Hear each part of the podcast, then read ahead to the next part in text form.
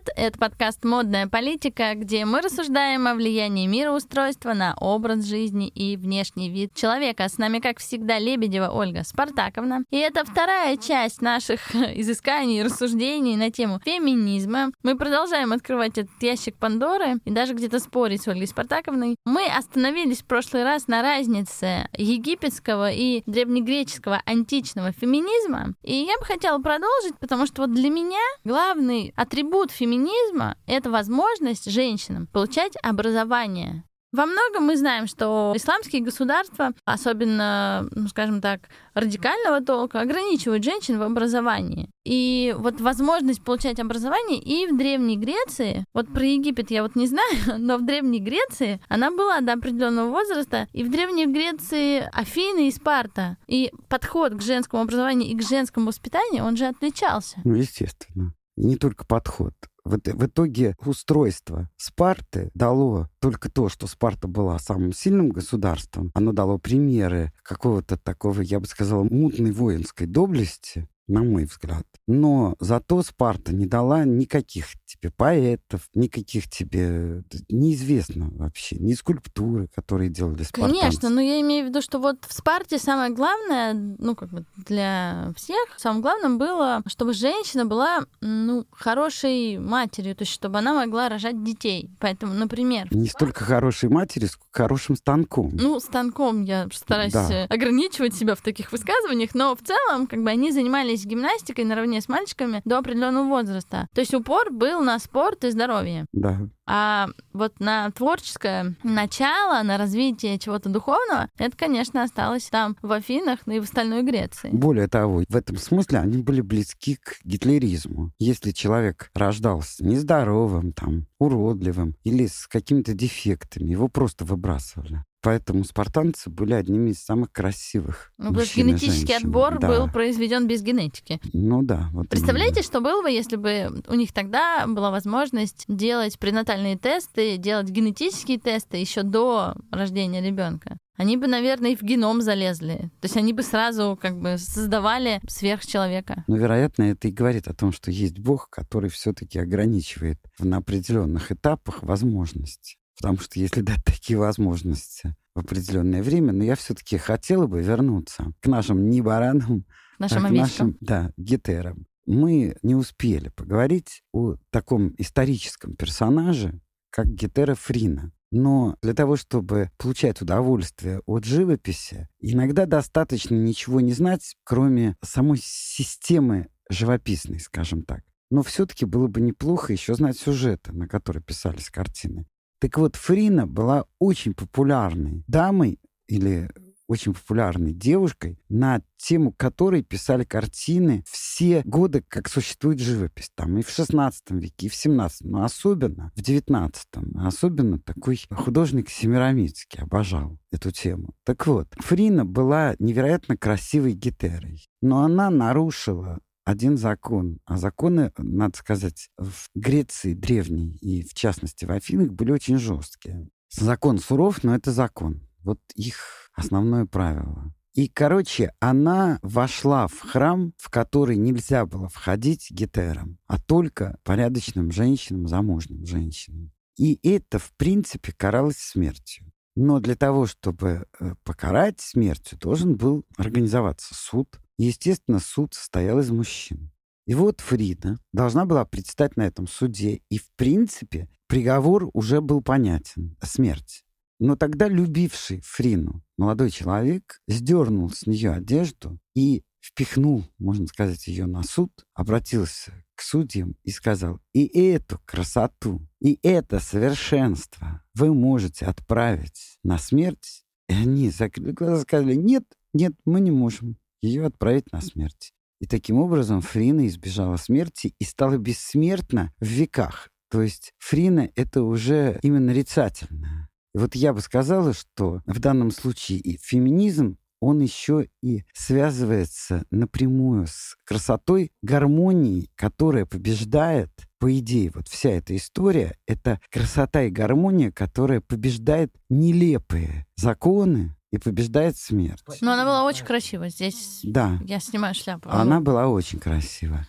Но, Удивительно в принципе, было бы, если бы есть, казнили. есть скульптура, она не полностью сохранилась, но тем не менее, Афродита в садах и несколько таких скульптур вы, наверное, слышали. Знаете, что в Древней Греции один молодой человек даже оставил след своей любви на скульптуре мраморной этой Афродиты. И одна из этих скульптур потрясающе то, как сделана прозрачная ткань, и то, что под этой прозрачной тканью предстает, это невозможно оторвать глаз. Вот невозможно.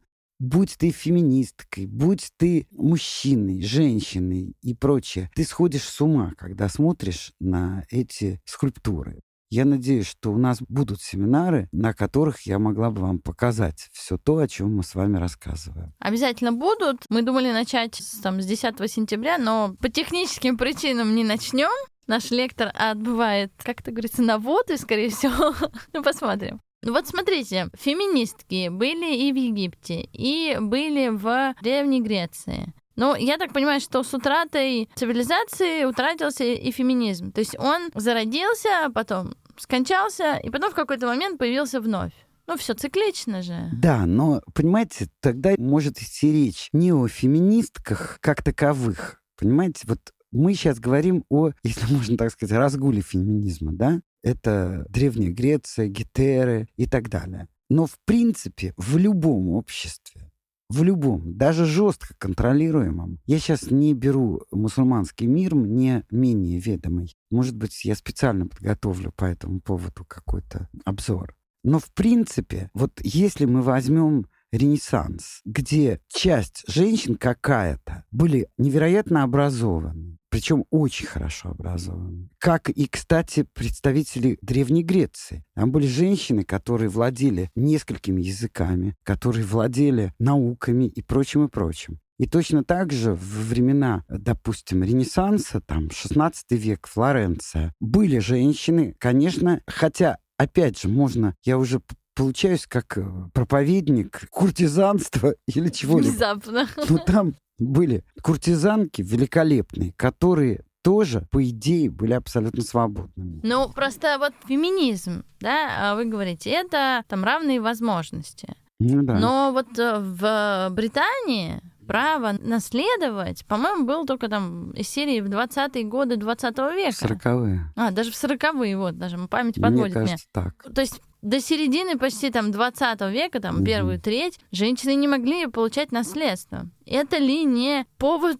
стать феминисткой? ну, то есть образование — это очень важно. Но помимо образования у тебя еще должны быть права занимать определенные должности. Я здесь не про то, что вот, мне кажется, в прошлом году или в позапрошлом году в России вновь женщины смогли быть, как-то вести, управлять поездами метро до определенного момента женщинам было запрещено работать машинистами в поездах метро. Ну, потому что это работа в туннеле, потому что на женский организм это там влияет там по-другому, чем на мужской. Ну, Ну, и так так это далее. очень правильно. Да, ну вот, по-моему, в прошлом или позапрошлом году, не буду врать, но вот буквально недавно первые женщины, метро, машинистки поехали снова управлять поездами. Вот э, директором мог стать только мужчина, да, там, журналистом мог стать только мужчина. То есть много разных, как это неудивительно, должностей для женщин были недоступны. Ну, то есть я веду к тому, что возможность получать образование, почему вот э, в исламском э, радикальном, я имею в виду, мире женщин ограничивают? Потому что как только твои серые клеточки начинают работать, ты начинаешь образовываться, ты начинаешь видеть больше, понимать больше, то в тебя могут так вот э, невольно проникнуть какие-то мысли, что ты хочешь работать, ты хочешь самостоятельности. Ты не хочешь спать с этим мужчиной. Ну, еще то, что. Ну, то есть Да, это же не, он это же не немыслимо. нравится. Да? Да. И поэтому и интересно, что вот вроде бы, я понимаю, что вы не любите вот эти если бы, но вроде бы феминизм был так давно, а его рассвет пришелся, по-моему, на 50-е, ну такой активный, 60-е даже э, прошлого века. То есть прошло-то, ну вообще, Нет, всего я ничего. бы не- я считаю неправильным. В частности, например, расцвет феминизма случился в эпоху французской революции, между прочим. И вот сейчас мы можем говорить, была такая дама, Дегис, она была драматургом, журналистом, матерью-одиночкой. И она ставила вопрос в в 1792 году о том, что женщины должны иметь равные права с мужчинами во всем. Это первое. Во-вторых, она, ну тут я вынуждена отклониться и все-таки тем, кто забыл, напомнить, что когда происходила Великая Французская Моя революция, любимая. да, то в начале, э, так сказать, в начале этого всего на самом деле ставились совершенно другие задачи. А потом она переросла, скажем так, в хулиганство убийств. Вот просто в убийство. И был такой, как вы знаете, Робеспьер. Кстати, на самом деле исторически его очернили. Он не был таким чудовищем, как о нем пишут. Ну, это другой вопрос. Короче, якобинцы то есть те, кто шли за Робеспьером, приняли, там были еще названия очень сложные, я не буду их говорить, скажем так, определенная такая гвардия подонков, гвардия вот жестокого быдла, жестоких убийц. И они провозглашали, что только жестокость может привести революцию к каким-либо успехам. И в то же время там были центристы, которые назывались жерандистами, Жеронда был такой Дантес, ну и так далее. Ну, неважно, кто был, мы сейчас не историю французской революции рассматриваем. Очень жаль, надо сделать выпуск. Сделаем. Так вот, я хочу сказать, что вот эта женщина, Франсуаз Декис, она сразу заняла очень четкую политическую позицию. Она присоединилась к лагерю жерандистов.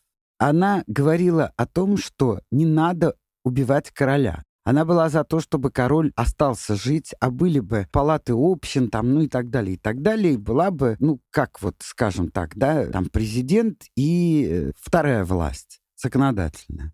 Так вот, что я хочу сказать, что в конечном итоге ее за вот эти абсолютно гуманные положения невероятно образованной, умной женщины в 93 году ее за все за это вот эти подонки приговорили к эшафоту. Ей отрубили голову на этом эшафоте. Но я хочу сказать, вот вопреки тебе, что именно французский феминизм был очень ярким. И вот французы же не только устраивали бесконечные революции, да, пять революций, но в том числе они всегда боролись за права женщин. Какое у вас и хобби? очень активно. Я люблю революции.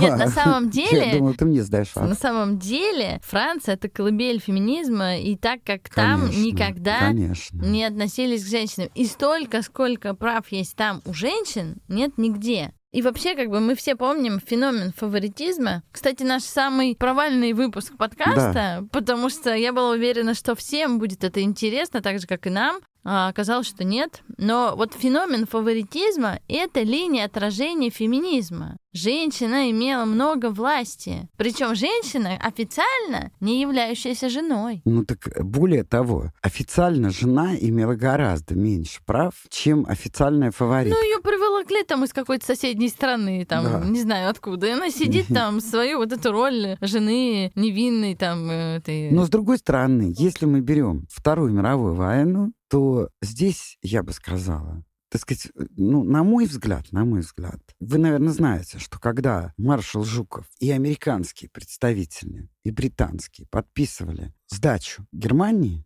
и когда появился Деголь, то он спросил этот Кейтель, что и им мы тоже проиграли. Я хочу сказать, что страница Второй мировой войны только Деголь немножко спас лицо французов. Французы распрекрасно проголосовали за то, что если под Гитлером им оставят прежний комфорт, то они готовы. Потом они своего этого старого президента в 90 лет судили, потому что он пошел навстречу своим обожаемым французам и устроил себе там в Виши отдельное правительство. В Маки сражались кто угодно, но меньше всего французов, между прочим. Французская армия была одной из самых сильных, и она сдала Францию за 5 секунд просто. Этому были свои очень глубокие причины, это уже другой вопрос. Но факт тот, что французы вообще не защищали свою страну как таковую. Единственное, что делали французы и их духовенство, это когда один честный следователь искал французского мясника, вот того, кто пытал и в Виши, в гестапо, борющихся людей, то 16 лет монастыри Франции укрывали этого мерзавца. Так он и назывался, французский мясник. Но я почему стала говорить о феминизме? Ну зато, когда Париж был освобожден от немцев, кого в первую очередь выволакивали и брили наголо? Что тогда, это сейчас бритая женщина пикантна, а тогда это был жуткий позор.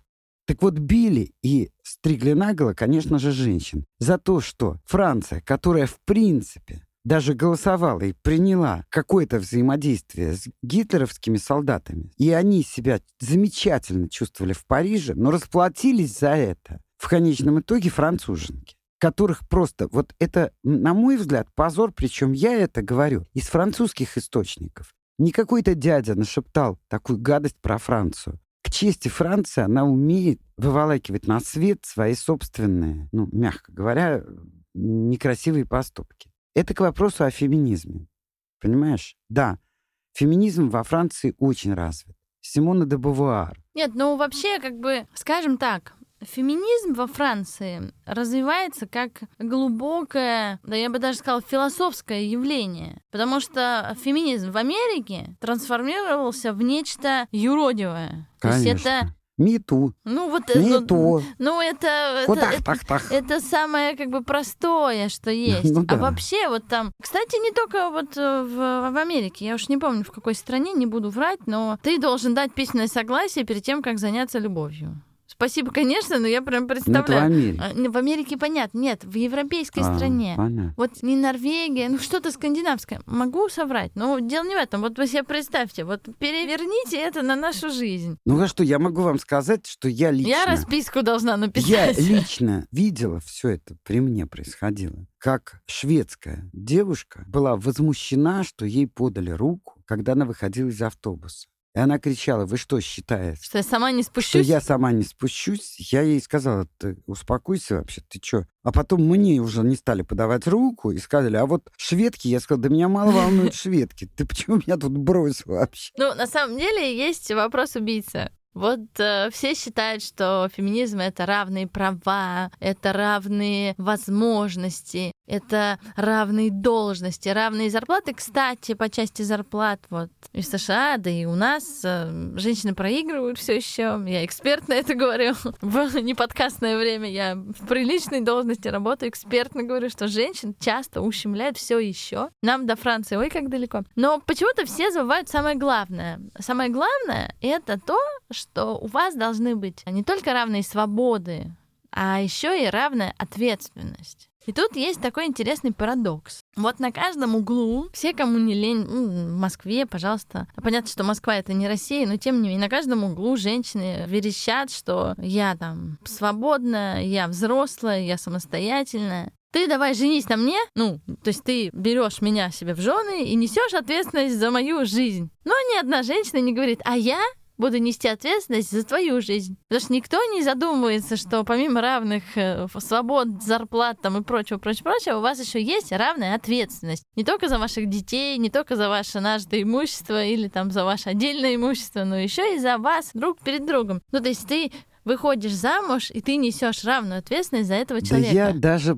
поставила бы этот вопрос, я уж давно для себя его ставлю. Вот я слышу передачи. Сейчас при помощи вот ДНК обнаруживают, что женщина, которая, другого слова я не могу назвать, кроме как дала, потому что это нельзя назвать ничем другим, Значит, женщина в пьяном или трезвом виде, не знаю, в сексуальном угаре или в каком другом угаре, тоже не знаю, переспала, дала, как угодно, но любовью это нельзя назвать. Под каким-то кустом, Какому-то Васе. какому-то Васе. И она совершенно убеждена, что Вася должен платить алименты, потому что он оказался под этим кустом. Более того, я смотрю передачи, это просто того же Гордона нашего. Когда Перестаньте это смотреть. 11, нет, это интересно, 11 человек являются претендентами на одного ребенка. Как скучно мы живем, да. Ольга Спартаковна. Мы живем скучно. И это к вопросу о полной безответственности. У меня такое впечатление, что возможность идентифицировать отца, условно я называю это отцом,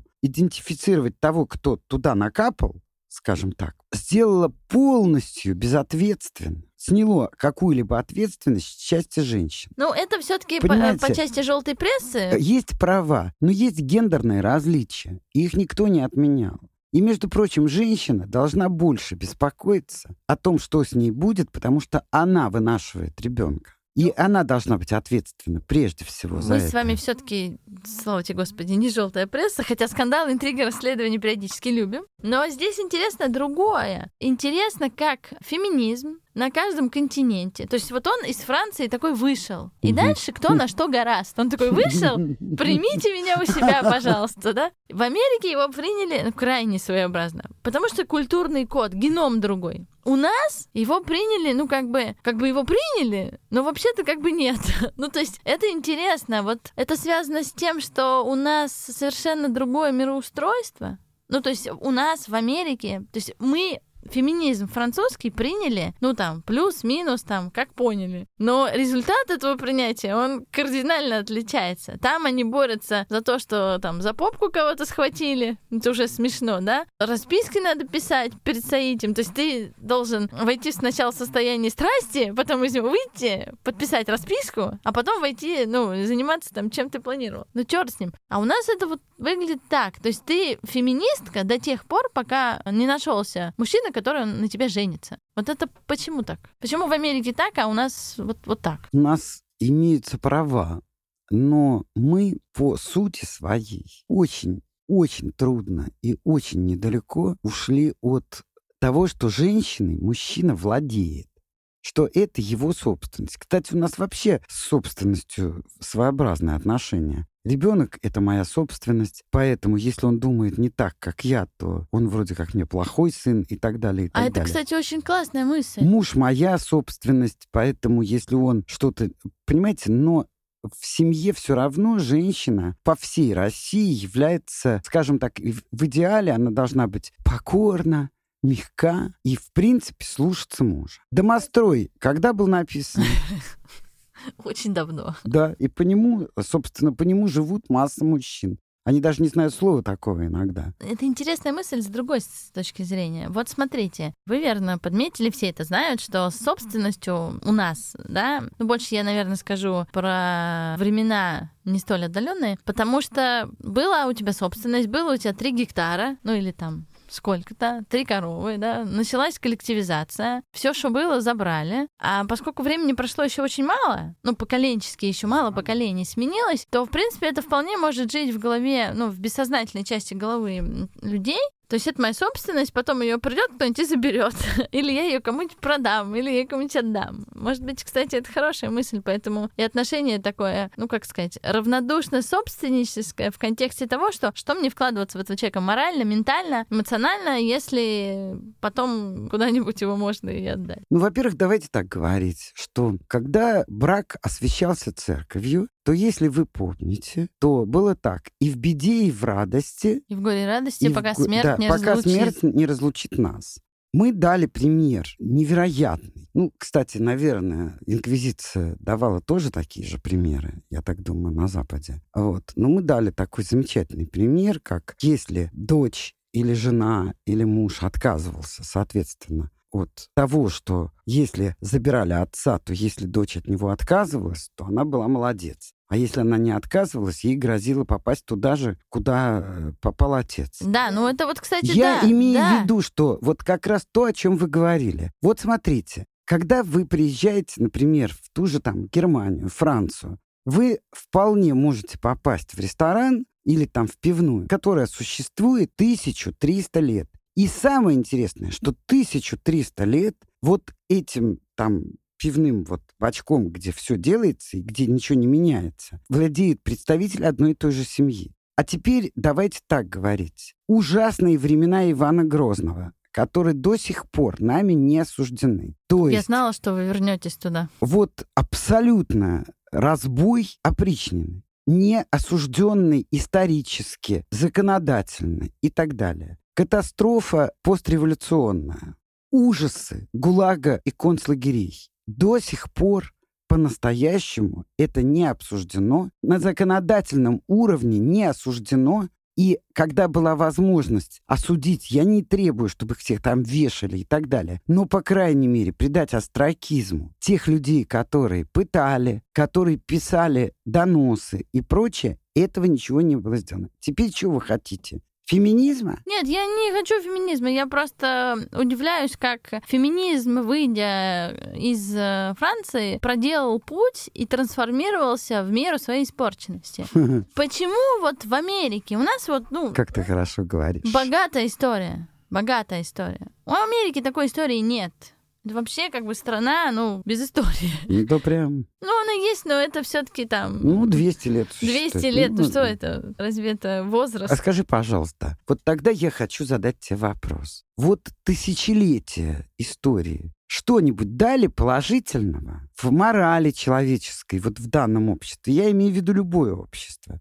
Вот что такого появилось от того, что тысячи лет? Слушайте, ну Италия гордится своим наследием. Э, собирает свои музеи. Греция. Музей это, конечно, очень хорошо. Метро построить, потому что у них что не сантиметр, то археологические раскопки. Есть примеры, где люди в том или ином каком-то процентном соотношении это наследие холят или лелеют. Ну, Есть безусловно. страны, вот в данном случае США, у которых его просто нет. Но я к тому веду, что они тоже проделали большой путь. Вот что было в 50-е в Америке, мы об этом очень много пишем. Какая была история вообще, как к женщинам относились в обществе? Ужасно. Это же была не просто там какая-то кукла, и не просто там а-ля Мерлин Монро. Нет, это была какая-то бесправная, она должна была быть идеально родословной. Это такая была лошадь, в которую инвестировали деньги, у которой не было прав. Она должна была все делать. Ей покупали чайники, холодильники, пылесосы. А она шла, у них же был бум скрытого алкоголизма, был бум запрещенных абортов. Чего только у них не было. И вот они, имея такое чудесное наследие, мне кажется, Мерлин Монро покончила с собой, потому что ну невозможно так жить. Ты хочешь как-то высказаться, а тебе постоянно надевают на голову вот эту вот корону глупой, недалекой абсолютно блондинки с э, сиськами. Поэтому они проделали большой путь, то есть они пришли к какому-то, ну скажем, позиционному равенству, хотя бы там на уровне должностей, ну как-то вот они выровнялись, а потом они пошли как бы вправо. Как истинные фанатики. Да, вправо. Они такие, а давайте сейчас мы доведем это до абсолютного идиотизма. Абсурда, да, да, да, да. Это очень характерно. Но при этом надо сказать, что феминизм же есть и в других странах. Ну, то есть не только... Мы рассматриваем с вами Америку как э, хороший пример, как э, феминизм трансформировался, во Франции феминизм продолжает трансформироваться, но он как-то не набирает... Ну, а... Шведы, оборотов, да, идиотизма. То есть это как-то, может, у них какой-то встроенный геном а, антиидиотический. Но мне теперь интересна другая еще страна. Есть Китай и Япония. Вот что вы скажете по части феминизма у них? Я не знаю. Я не могу говорить о том, что я не изучал и что было далеко. Я знаю только одно. То, что я знаю что в японских семьях кажется, что у них нет феминизма. Но на самом деле японка в семье, это, кстати, очень часто бывает в таких странах, о которых это труд, об этом трудно подумать. Это бывает на Кавказе очень часто. Кажется, что жена да убоится мужа своего. Но на самом деле, когда закрываются двери, и когда нет его друзей, перед которыми надо делать вид, что жена убоится мужа своего, тут она так разворачивается, что на самом деле истинной хозяйкой то же самое, насколько я знаю, есть в Японии. Японская женщина не даст себя в обиду никогда. Ну, Япония это вообще отдельный мир, я, наверное, с вами соглашусь. Да. В удивительное время мы живем. Есть на этой планете страна, которая продолжает дело Владимира Ильича, прости господи, Ленина. У них действует сейчас э, коммунизм. И у них тоже эти товарищи ну, не знаю, как они называют их, э, товарищи Сан, я не знаю, как они это говорят, но смысл в том, что они все товарищи. Но ты же знаешь, что когда запретили иметь много детей, и можно было рожать только одного... И желательно сразу мальчика. То люди абортировались, когда знали, что девочка, и рожали мальчиков. И сейчас как раз они пожинают эти плоды. Там очень много мужчин и очень мало женщин по сравнению с мужчинами. И поэтому из этого всегда чего-нибудь выходит. Ну, то есть вот, смотрите, гендерное равноправие или там патриархат, матриархат, оно может появиться и в том числе, если мальчиков больше или девочек больше. Ну, то есть вот у них сейчас положение, когда девочки, ну, женщины, это редкость, их меньше, ощутимо меньше. И означает ли это, что они могут, э, женщины, диктовать больше своих условий? Конечно, между прочим, давай так говорить. Вот мы много говорили с моим отцом об этом. Мой отец прошел войну от первого вот месяца до он еще там в Японии летал. Вот. И он видел деревни, в которых был один инвалид, мужчина, на целую деревню. И вот когда мы с ним говорили об э, ну, да, там, этических каких-то нормах ухаживания за женщинами, что вот женщина должна все-таки, ну, у меня такие старинные представления, что женщина должна дождаться, пока за ней поухаживают, ну, как-то вот э, что ее нужно добиваться и прочее, Она прочее. сидит в башне, Да, страдает, да, ну, читает стихи. и так далее, то мы долго говорили с отцом, что все вот эти вот представления о том, как надо, родились в начале XIX века, были как бы оформлены. Я не беру там куртуазную любовь, когда из грязной туфельки пили вино, потому что женщина так же не мылась, как и мужчина, ну, не Не продолжайте эту тему, да. Вот. Я сейчас беру вот 19 век. В начале 19 века в Петербурге было мужчин в несколько раз больше, чем женщин. Они ездили жениться в Москву за невестами. И вот эта разница между количеством мужчин и женщин породила определенные, весьма нас устраивающие, нас, женщин, правила поведения. А когда после войны человек пришел и за бутылку, женщина ставит бутылку, чтобы он пришел и ее осчастливил на одну ночь, а она там, может быть, понесла бы и родила ребенка, наконец, и так далее, и так далее. И сейчас, когда молодые люди ждут, когда женщина начнет их там добиваться, и мы с тобой знаем это, вообще-то говоря, и видим, Ну, отчасти да, это, знаем, да? видим. Не Вот. практикуем, но знаем Да, и видим. то это две большие разницы. И здесь поле для феминизма, понимаемого не совсем так, как положено, скажем так, ну, как мне кажется. Я не знаю, как положено, но все-таки вот этот разговор о правах, он может быть очень разным. Одно дело, да, равноправие, но не потеря своей гендерности. Да, равноправие. Равноправие мы имеем единые права в голосовании, там, в желании иметь или не иметь семью, в распределении средств, в работе, в обучении, как ты совершенно верно говоришь. Но это не значит, что тебя нужно приравнивать к стопудовому мужику со всеми вытекающими отсюда последствиями. Понимаешь? Хотя я знаю одну даму, которая искалечила на моих глазах несколько спин моих друзей, потому что ей в детстве внушили, что мужчина должен носить тяжести. Ей все равно, что эти тяжести ее муж уже не может поднимать, потому что у него больная спина. И мой муж тоже. Она говорит, ну они же мужчины, пусть несут этот мешок. Ну, на самом деле, это чуть-чуть другая история. Это про эгоизм и про нежелание позаботиться о ближнем. Но это тоже же очень интересно, потому что вот у нас какая сейчас риторика часто? Ну, я говорю там про а мою маму, там женщин 50 плюс, 60 плюс. У них какая риторика? Мужчина должен все делать. Что все непонятно, но все, что вот возникает, там, таскать мешки, ремонтировать, не знаю, там, краны, то мужчина как бы все должен делать. Почему он должен все делать? Почему нельзя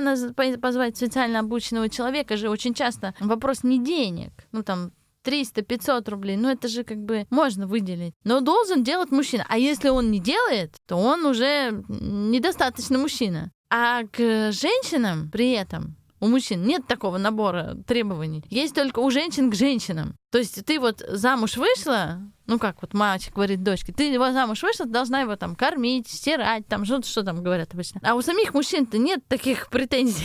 Кто тебе сказал? Ну я не слышу. Это ты по своему мужу судишь? Нет, нет, я вообще не слышу, чтобы где-то кто-то говорил, что вот моя жена, она приготовила мне не картошку в мундире, а равиоли там, не знаю, с мясом. Она вот плохо готовит. Я не слышу такого. Я вообще не слышу такого количества. Я никогда не слышала, чтобы отцы моих друзей или отцы моих подруг говорили, что вот, мужик должен быть раз, два, три, пять. У матерей есть, у женщин нет. Мы живем в патриархальном при этом обществе. То есть у нас все равно патриархальное общество на работе, в семье. У нас патриархальное общество. Я тебе даже более того скажу, что всего лишь где-то там чуть меньше 50 лет назад, ну или там 40 с чем-то лет, Вот я помню, что я уходила от своего первого мужа. Мне было 26 лет, у меня был ребенок на руках. И мне, не только мама, Все, кому не лень. не только, а вообще мне мои подруги говорили, ты подумай, он не пьет и не курит. И не бьет тебя. Нет, он кандидат наук,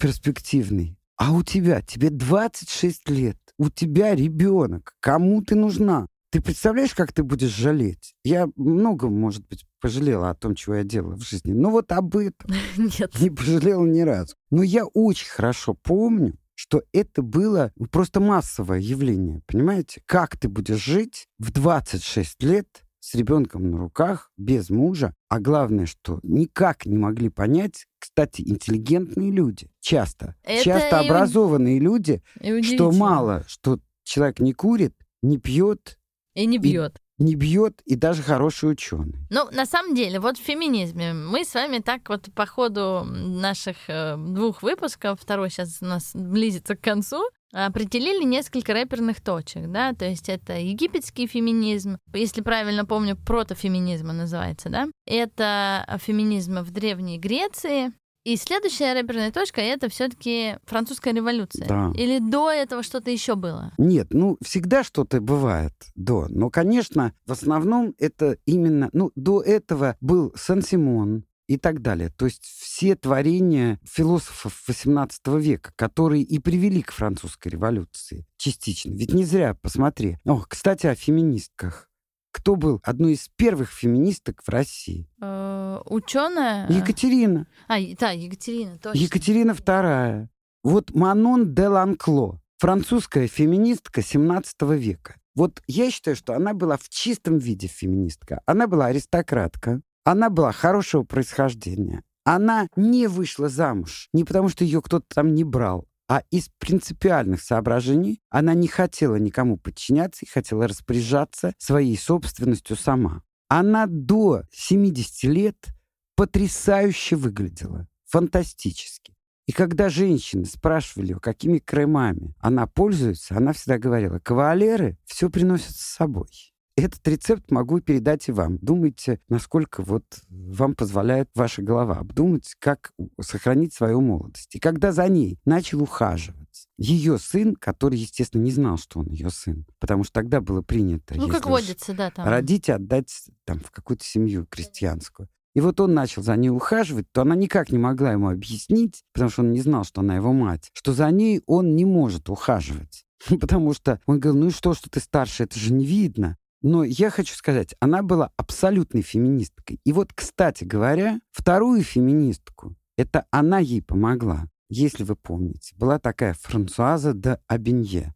Это Франсуаза де Абенье. Сокращу ее биографию. На самом деле там был очень хороший род, но они были протестанты. И в конце концов их там сослали на острова. И э, в конце концов молодая, очень молодая юная женщина оказалась на руках у одной там католички родственницы. И без приданного, и надо было ее сбыть с рук как-нибудь. И она знакомится, ее знакомят с потрясающим поэтом с короном. Потрясающим остроумцем и так далее. Но у него было одно несчастье. Он был инвалид, причем инвалид-колясочник. И вот эта дама, Франсуаза де Абенье, выходит замуж за инвалида-колясочника с корона, остроумца.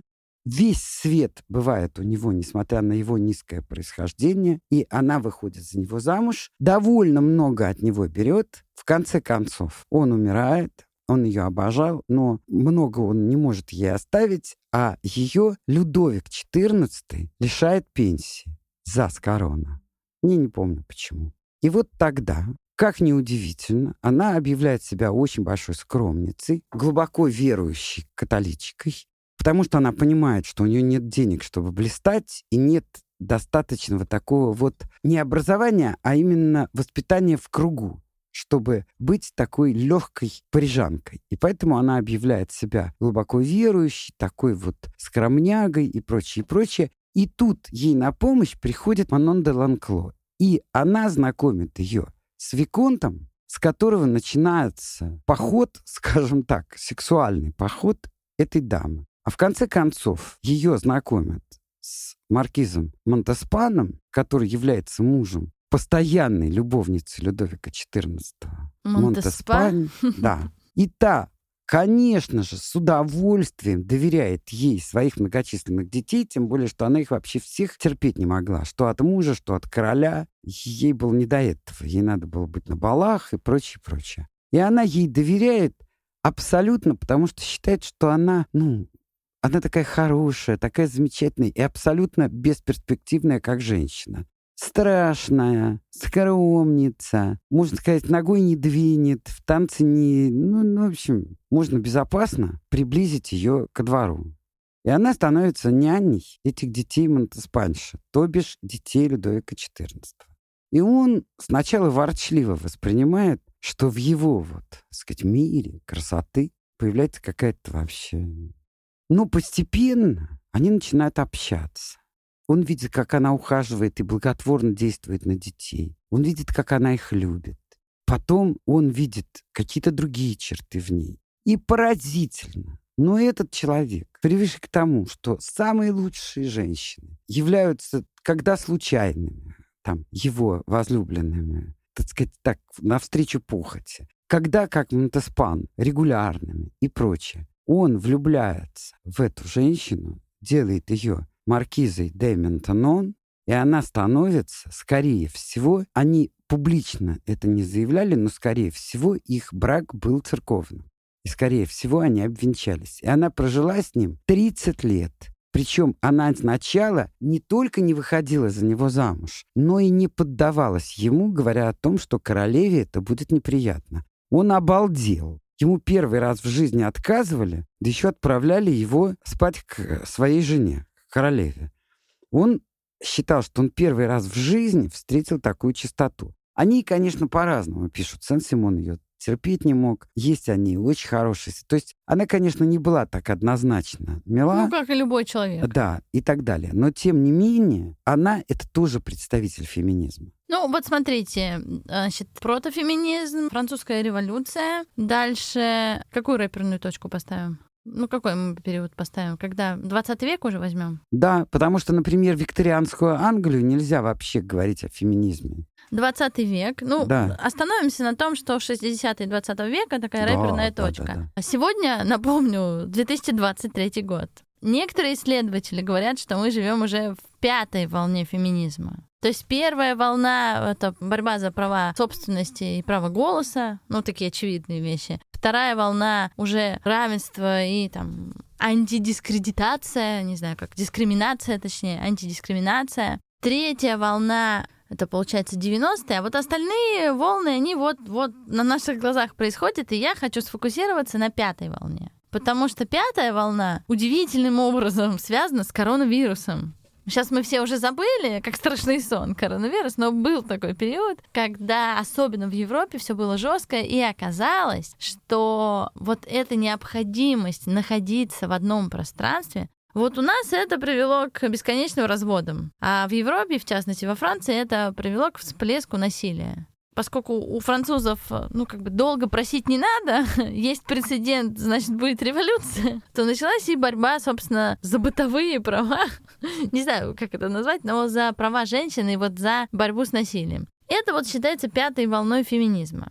Пятая волна феминизма, как и, в общем, предыдущая четвертая, а четвертая волна феминизма — это история, мое любимое слово, интерсекциональный феминизм, если я правильно говорю это, по-моему. Но это уже история, где женщины борются. То есть, во-первых, женщины уравнивают себя и ЛГБТ, людей с ограниченными возможностями, э, людей разных рас, и говорят о том, что феминизм не должен быть, ну, разделяться на женскую борьбу и борьбу ну, да, да. за ЛГБТ и там да, да, за да, да. людей с ограниченными возможностями, ну и там расовая сегрегация и так далее. Таня, а ты не хочешь вообще поговорить о том, что вот до Первой мировой войны суфражистки и феминистки абсолютно развоевались просто.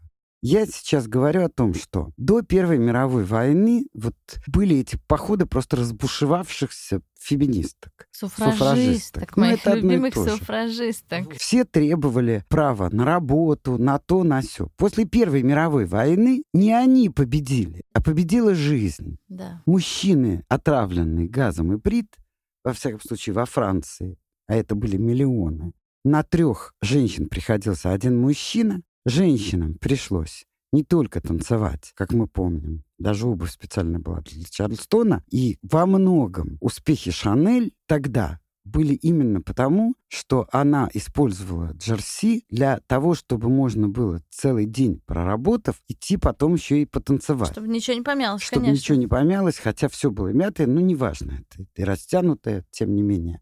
Но я хочу сказать следующее, что вот женщины приобрели это не потому, что они боролись, а потому что ситуация кинула их вот туда. И на самом деле выяснилось, что они ничего не выиграли. Сейчас модно было бы сказать, женщины были в потоке и пришли туда, куда их привел поток. Но мы не будем так говорить. Ну, я не знаю в данном случае. Я как представитель только, наверное, fashion-моды, а не мода на словечки, от которых я начинаю вздрагивать, особенно от фраз. Ну, просто я хочу сказать другое, что если мы сейчас всерьез сделаем такой авторитетный опрос, ну, допустим, опросим всех женщин мира, в корне которых есть, допустим, Ковалев, Ковальчук, Коваль, Кузнецов. Ну, то есть все это кузнецы. Это самый, кстати, авторитетный опрос получается, потому что тут неважно, тут все национальности, все специальности, все виды образования. Вот я думаю, что если мы авторитетный опрос сделаем, чего добились суфражистки, феминистки и так далее, и что произошло после Первой мировой войны, и нравится ли женщинам все время работать, и хотели ли бы женщины не работать, и даже иногда, может быть, зависеть от мужчины, но только прилично. Ну, естественно.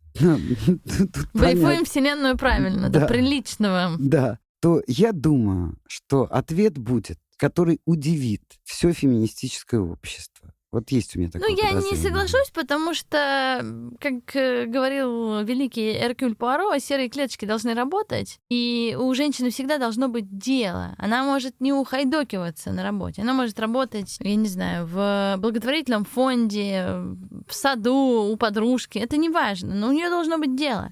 Потому что наш мозг так устроен, что если ты его не нагружаешь, он довольно быстро уходит в отпуск. Он говорит, так и не нужны нам эти части Ну, так, мозга. между прочим, найти глупую женщину это гораздо сложнее, чем умную. Но проблема в том, что ум И женщину говорят, не это красит. отраднее. А еще как бы проблема в том, что работающая женщина сталкивается с диким патриархатом, с бесконечными сложностями, которые есть в обществе. И ее больше не работа утомляет, а необходимость постоянно отвоевывать себе вот здесь и сейчас с места под солнцем. И это другое. Но я хочу вернуться все-таки к феминизму. Я, понимаешь, всю жизнь работала, я даже не уходила в декретный отпуск. Ну, вы работали ты все-таки немножко в тепличных Но условиях. я вот, да, к счастью, я никогда не сталкивалась, вот я от тебя это слышу, просто падаю в обморок, возмущаюсь, потому что я никогда с этим не сталкивалась. А я сталкиваюсь с этим каждый день, какой бы ни был прогрессивный мир, в котором я работаю, это есть. Причем, как неудивительно, это есть именно внутри, не снаружи от клиентов, да, потому что ну, моя работа связана с взаимодействием с клиентами, и вот это происходит именно внутри. Ну и вообще, как бы шутка баб на корабле, ну там, ее никто не отменял. Ну то есть, если ты там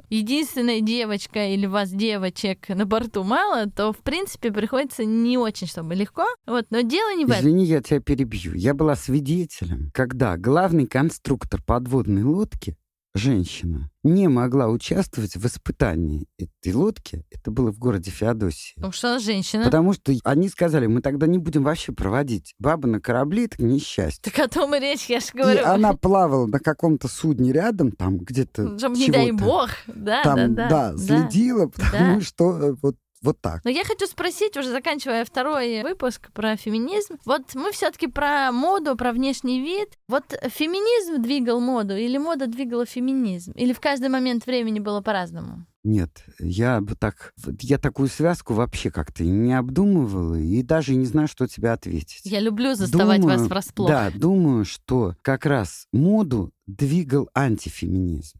Я не имею в виду, конечно, опять же, исламский мир. Нет, нет, это все другое. справедливо. Поль Пуаре, Мадлен Виане, Кристиан Диор, это все было антифеминизмом. Я имею в виду, что и их мода была антифеминистична, и они рассчитывали на антифеминисток, и моду двигали, и желали быть модными антифеминистки. Гораздо больше, чем феминистки. Вот если учесть, что феминисткой, например, была, ты знаешь, мною вообще прямо-таки не люблю ее, Лили Брик. Симпатичная женщина. То когда ее одевали в платье от Мадлен Мадлен Вионе, это то был такой она кошмар, сомнительно. что мало не покажется, понимаешь? Я хочу закончить на какой-нибудь интересной ноте. Вот как вы думаете, куда феминизм заведет нас в будущем? Через 5, 10 лет, 20? Я не только думаю. Надеюсь, я не в почти, конец. Я почти уверена в том, что, опять же, пока мы не разберемся, что это такое, до тех пор я не могу дать ответ. Но если считать феминистской страну Америку, то это доведет до того, что мужчины будут бояться вообще даже дотронуться до женщин. И все И станут же- геями. И все станут, я даже не знаю кем, вообще перестанут размножаться, потому что вот это их ми тут, ми там, я не знаю, и так далее, и так далее, это вот на корню катастрофа. Просто катастрофа. И я лично только за то, чтобы женщины были женщинами, мужчины мужчинами, трансвеститы — это другое, это их право. Но мне лично близки вот разногендерные отношения, или как это? Ну, разногендерные. Хотя Да. сейчас есть и квир, э, цисгендерные персоны. Я не Ну, спрашиваю. персон, может быть, всяко бывает. Кстати, в новом э, продолжении, во втором сезоне продолжение «Секса в большом городе», которое называется «И просто так», блестящие костюмы, блестящие. Просто ты смотришь и падаешь в обморок сразу. Я, я даже пересматриваю без звука, потому что, ну, невозможно все это. Но там есть персонажи. Я понимаю, что это перевод, э, и, видимо, вольный какой-то перевод, но на русском языке человек, э, ну, там, несколько героев говорят о себе «они». Потому что они квир, цисгендерные персоны, я не очень в этом разбираюсь, но это вот такой срез общественного мироустройства. Это довольно, ну, мне необычно, но вот это их следующая ступень. Ну, то есть имеют место быть. И я хочу вот что еще спросить у вас, и мы закончим. Надеюсь, вам будет интересно нас слушать, и надеюсь, что вы уже подписались на наш э, телеграм-канал «Модная политика». Мой последний вопрос будет звучать так. Если бы вас спросили дать совет женщинам и мужчинам, как в новой реальности, вот со всеми этими непонятно псевдофеминистическими подходами, с каким-то определенным общественным устройством у нас стране, что бы вы посоветовали им, чтобы они могли найти себе любовь? Если можно так сказать. Или любовь вообще ищут, или она сама находится? Ну, это у кого как. Скорее всего, я думаю, даже если ее ищет, она или находится, или не находится. Но дело все в том, что я бы посоветовал только одно. И мне кажется, это универсальное средство. Оставаться самой собой. Ну и самим собой, да. Независимо от квири, как там ты говоришь, Квир, квири и так далее. персоны. Потому что самое страшное это когда человек не сам собой. Вот, допустим, у меня есть друзья, они пара, геи. Они изумительные ребята. Они сами собой, понимаете, остаются. И поэтому они приняты даже таким консерватором, как мой муж, допустим. Ну, то есть вот сохранение самости и да. индивидуальности — это ключ. Да, это единственный ключ вообще к нормальной жизни. Потому что человек, даже великая актриса, может сыграть все, что угодно. Но от этого она не станет кем угодно. И если мы будем искать какие-то методы, чтобы найти, а потом выяснится, что человек, который нашелся, Не совсем то, что нужно. нет, а плюс он на- нашелся, потому что увидел в вас то, что вы сыграли, а вы на самом деле совсем другая. Да, это вечная проблема. Я предлагаю заканчивать. Э, жаркая, интересная дискуссия. Спасибо, что были с нами. Слушайте нас на любимых платформах. Подписывайтесь на наш канал «Модная политика». Всем хорошего дня. thank you